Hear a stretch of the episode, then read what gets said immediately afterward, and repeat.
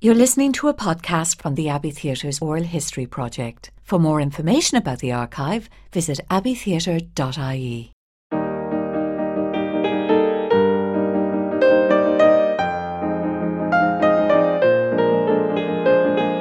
The Great Hunger by Tom MacIntyre premiered on the Peacock stage at the Abbey Theatre in 1983. It marked a unique collaboration between the playwright, director Patrick Mason, and actor Tom Hickey.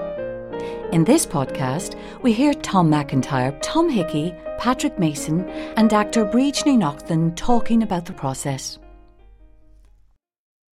There was The Great Hunger, published in 1942. We're now in the 70s, right? You could hear a murmur in the air in literary circles. Uh, it's a pity someone doesn't do something with the great hunger. Um, okay, and that question was inside me also. So I'm in Boston, and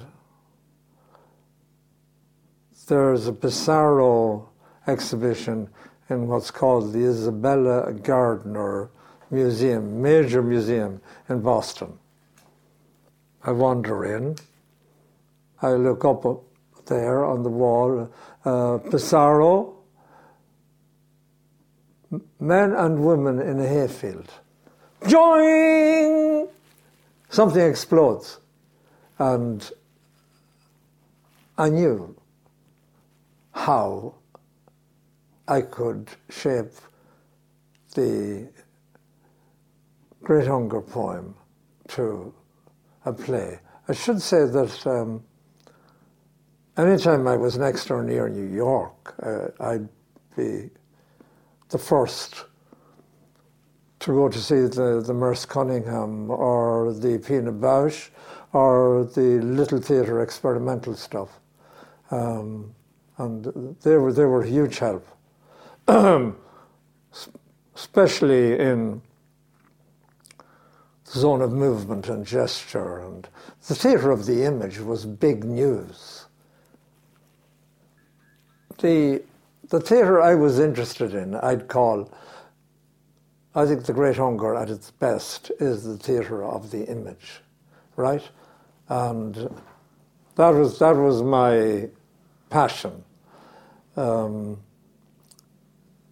the Great Hunger was where we really made it work because, well, an enormous help, the imagistic power of, of the poem. Um, and this was the flowering of the theatre of the image period. And uh, I was fascinated with the, all right, words, and I was reared on words, um, can create magic, but the propagators of the theatre of the image would say, and I found myself saying, uh, the imagistic is even more powerful because there are no words to, to fuzz or confuse between the viewer and the image. Just if you get the image right, you're in business. Uh, now, there are, I, I would say, and maybe I shouldn't say, uh, there were multitudes who saw the great hunger in, in the peacock, and they won't in a long day forget Hickey upside down on that gate. Maguire sat on a wooden gate. Maguire sat on a wooden gate. Maguire sat on a wooden gate and didn't give a damn. Or I switching to the the mother, an icon. I was brought up on the doctrine uh, in Bailieborough, that small town, eight or nine miles east.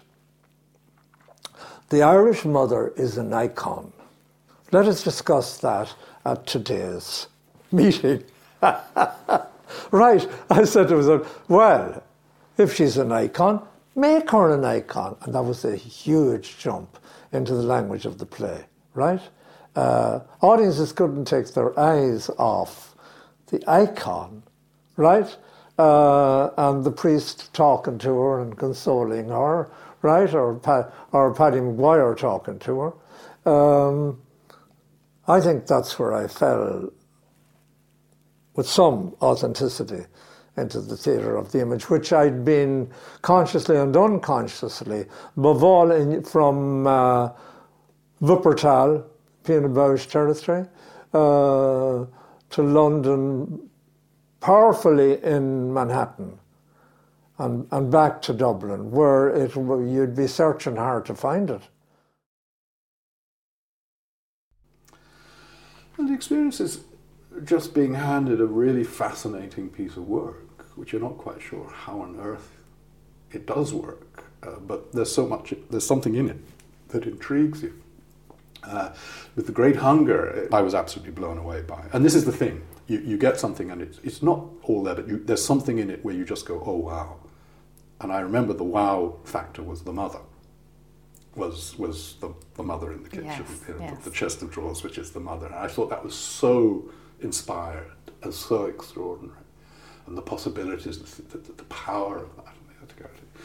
and and then he had on the other side of the stage, it, it, where the, the church area was, he had this sort of card table where the priest did some three card tricks. and I said, Tom, you don't mind my saying so, but you know, you have this unbelievable kind of iconic creature in the kitchen. And the three card trick, I said, there's no contest. You know, there's no power. You've, you've, you, you've got this atomic power station in one corner of the stage, and the, and the other stage is slick, no nonsense, and all that. Oh, no, no, you're right, you're right. No, you know, you're absolutely right. You know, and and you know, we, the more we talked about it, and, and in fact, I did actually say to him, well, you know, we've got to get an object that has that same presence there. And, and I said, what about a tabernacle?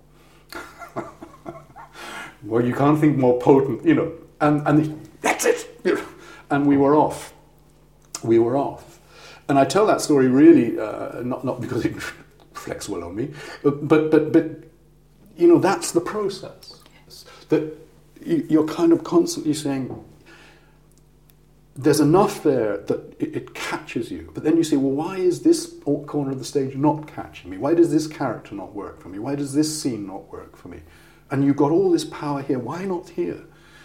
And then you just start this dialogue, this, this constant process. And then, of course, in rehearsal, particularly with Great Hunger, you know, there were huge sequences. I mean, he gave us this fantastic resource, this extraordinarily detailed scenario, full of images and objects and gestures, each one of which had to be animated and explored and then rejected or you know absorbed depending on its its impact.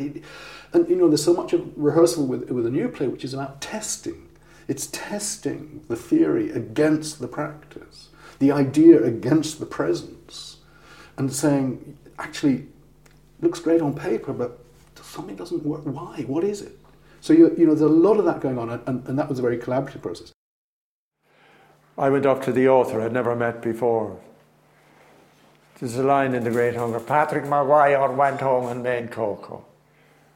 This was in the first week. I said, uh, Mr. MacIntyre, um, how do you, is- Patrick Maguire went home and made cocoa. What do you do? What, what surrounds that? What do you do? He pause.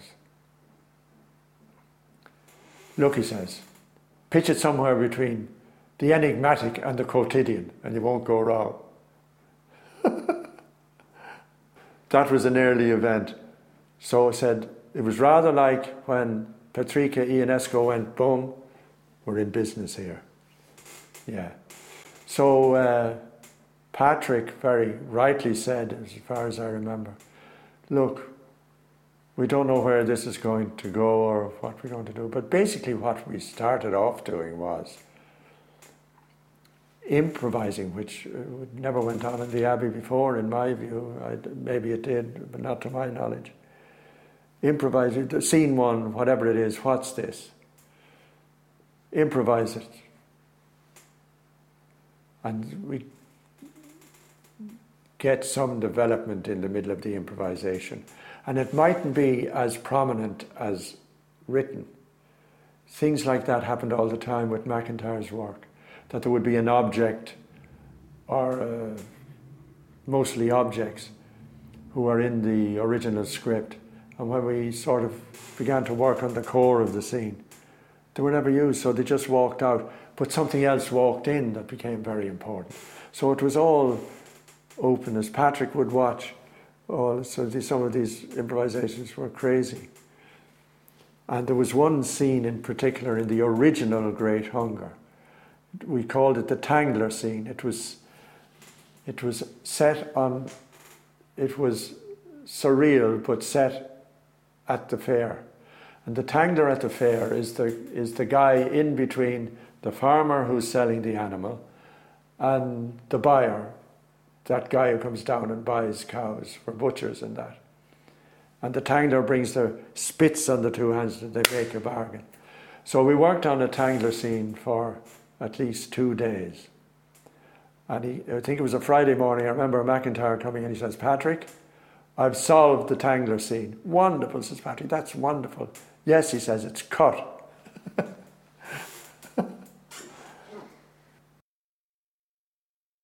I loved working on the MacIntyre plays, the early, the early MacIntyre plays. That was a, a completely different uh, way of working. And it was a fluke that I was actually uh, cast in the first. I wasn't cast in the first uh, production, in the first uh, production of um, um, the Great Hunger when it went into rehearsals, because I was um, I was in uh, Mary Make Believe, uh, which is a musical on the Abbey stage, and um, Morny Grania was cast as Tom uh, Hickey's sister.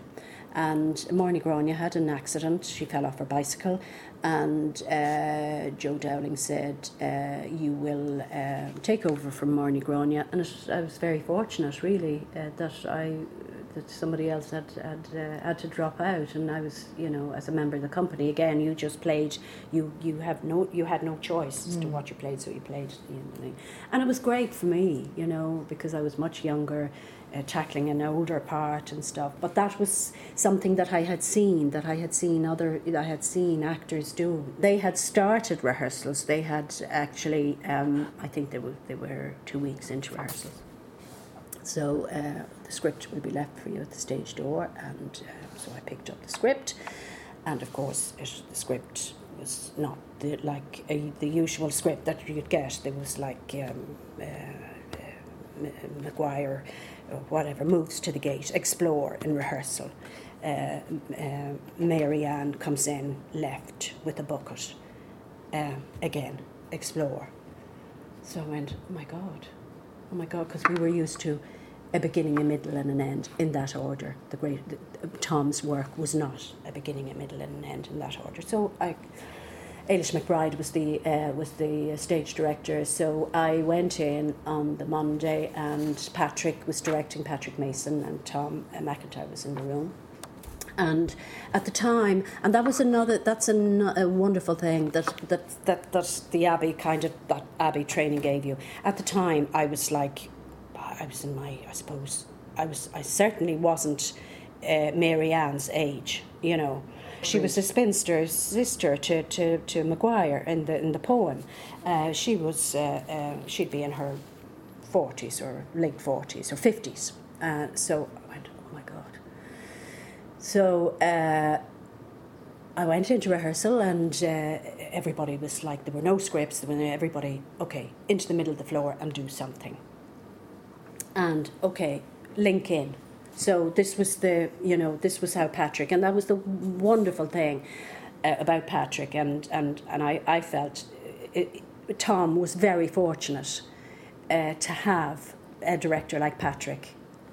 It, it, you know, directing those the beginning, uh, those, the the cycle, you know, because he understood that it wasn't like that it wasn't a normal script in the sense of a normal script, you know.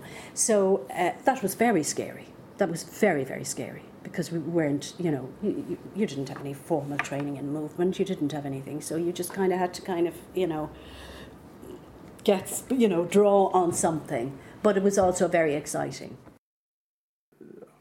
I began to realize as time went on that for some strange reason I could empathize. I sort of knew how it worked with it. We, we don't know, as Patricia said, from why. It was just an accident. But I could suss. So I began to, uh, you know, Tom MacIntyre would invite me up to the house in Ranelagh and we'd discuss the whole thing, etc. I began to get very close to him because I sort of had an instinct of some, it's hard to describe, an instinct. And uh, it would cost him nothing, as I said, to look up at a scene that's been done. He said, Who wrote this? And he'd write something else immediately in the rehearsal room.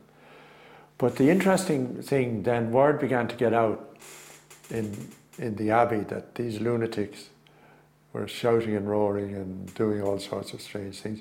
And we became known as the lunatics in the basement. It was extremely demanding, physically, mentally, and every other way.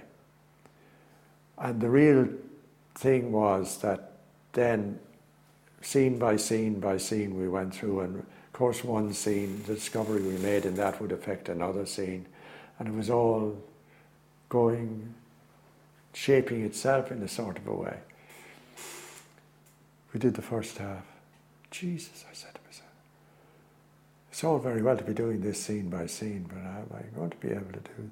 And I haven't done the second half yet. I, I got an awful fright. And I remember the morning of a technical dress. It was more a dress, Saturday morning. I was so exhausted. I said, I think I'm going to die. I'd probably die on the stage this morning. I feel so bad. I feel so not ready for this. But anyway, I did it. And of course, then I got used to it. But it was, was really, was really tough. But it was, but clearly it was working. I have to tell you a funny story. MacIntyre and Patrick would have discussions after the previews to tell the audience that many of the audience were very angry because they didn't understand it with their heads instead of letting it wash over them, you know. Patrick would say, No, no, no, I, I didn't ask you if you understood it. I did ask you if you recognized it. That was Patrick's bottom line. An old fellow stood up in the third row and he says, MacIntyre, he says, I've been watching you for ages now, he says, and you're up to your old tricks again. people got people got frustrated because they didn't understand it with their heads. It wasn't meant for their heads. But extraordinarily, some of the people that were giving out about it would come to me a few months later and said, I Still can't forget that show. See, this was really reassuring. And that was 83. When we came back to the Great Hunger in 86, Patrick had had a rethink, Tom had had a rethink, and everybody, it, the script, the script was altered in many, many. Da da da da da da da da da da da. Marlene Dietrich singing that, and Maguire going up to the tabernacle. That was an innovation in the second one, as far as my memory memory tells me. That was one of the particular ones that was sensational, worked in my view, in a sensational manner. They got rid of three fates who had candles and things in the first one. That went. Instead, rushing through the gate came three or four of them in gas masks. MacIntyre said, This is set during the war. We're not giving it enough attention. And that's where the gas masks and Lily Marlene came from. So it was, and Patrick, Patrick brought in Lily Marlene, I think. The, the effect was Patrick, what, what went on a lot of the time was that poor Patrick, the rational Englishman, with two irrational, myself mainly and MacIntyre, on each side, was an extraordinary cocktail, you know. But he, but he was able to shape all this lunacy. I think that maybe it had to do with where you were from. I think that uh, the rural people hadn't hadn't as much trouble with it as the the metro people. Um, and of course, there was the Kavanagh fan club, as it were, you know. It nearly didn't get on. There was legalities passing between Ireland and America. And there was some Patrick Kavanagh fans. So enforcers thought it was sacrilegious to do it. You know, you had that sort of reaction. We even had a visit from one of the religious organizations because there's a masturbation scene with the bellows. But then that was going to happen regularly in the forthcoming years with MacIntyre on the stage. Uh, the, the, audience in Russia, to my view, is the same as here. Uh, I sort of twigged something. Dominic Behan wrote a play, the last line of which was, Mother Ireland, get off me back. But then I realized when we were in Russia that Russia is known as Mother Russia as well. So it's female um, irrational energy that we share, I think. We're quite similar in many, many ways. So they liked, I thought they liked the Great Hunger a lot, I have to say, in, in Russia. Um, where it wasn't popular in a very decided manner was Manhattan. The Irish Americans thought it was a disgraceful reflection on lovely religious Ireland, that this was outrageous, and they left. You could hear them leaving when we were performing. Down near where the Twin Towers was, it was down there in a college space. But they, they were scandalized by it. It wasn't popular with the Irish Americans. It was in the wrong place. It should have been further uptown off Broadway or something just wasn't suitable. Um, but it drove some people crazy because they had they weren't able, quite able to adjust the way you perceive it, this stuff. And then they'd recognize, as Patrick says, some of it, and then it helped them with the next bit that confronted them. So it was a battle royal. It was a battle royal, you know, but great. Great. I remember once we arrived in from rehearsing in some space near the big tree there in Dorset Street, forgotten the name of the place. And we walked in through the front door of the Abbey, and all the fire alarms went off. As if, look out, here they come.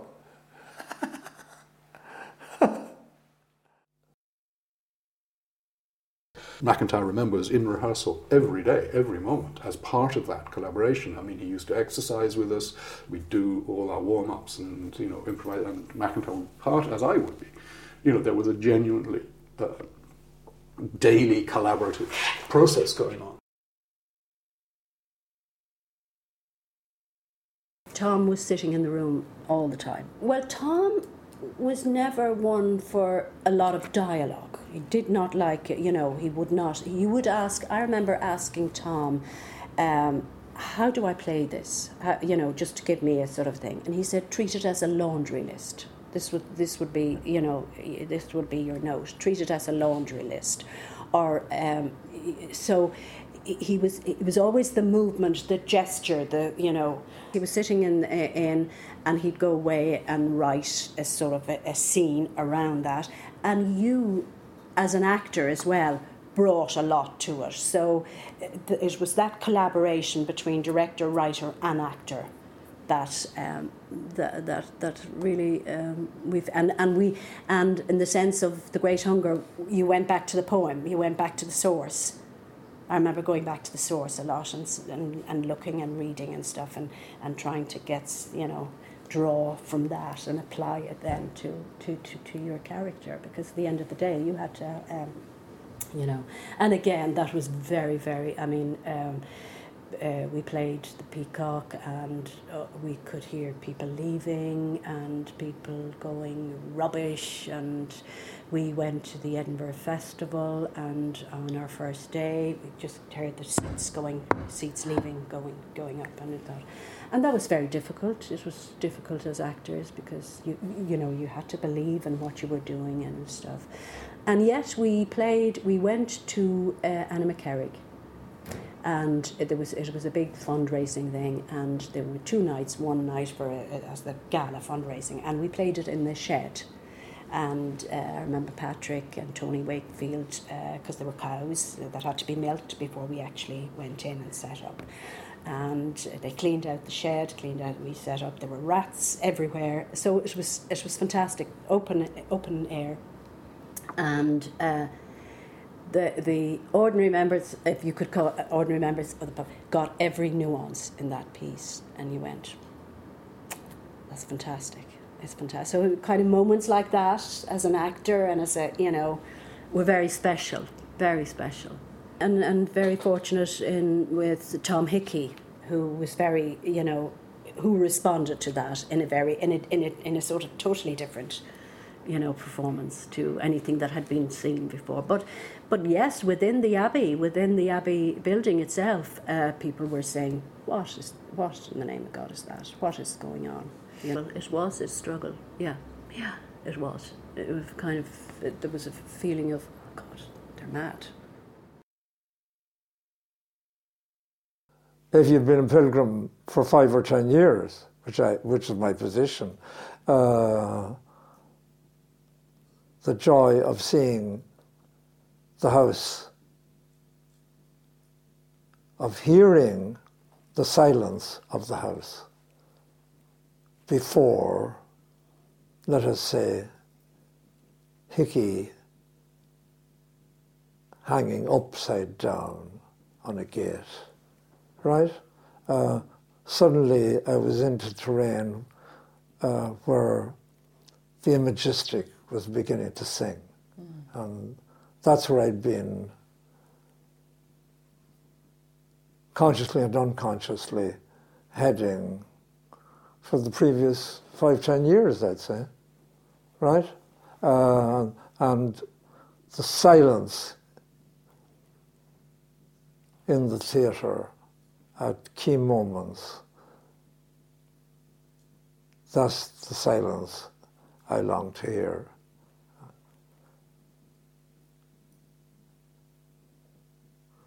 You know they're spellbound.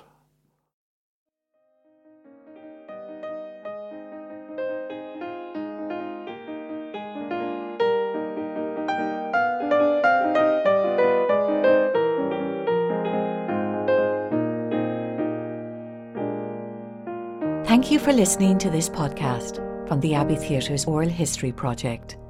For more information about the archive, visit abbeytheatre.ie.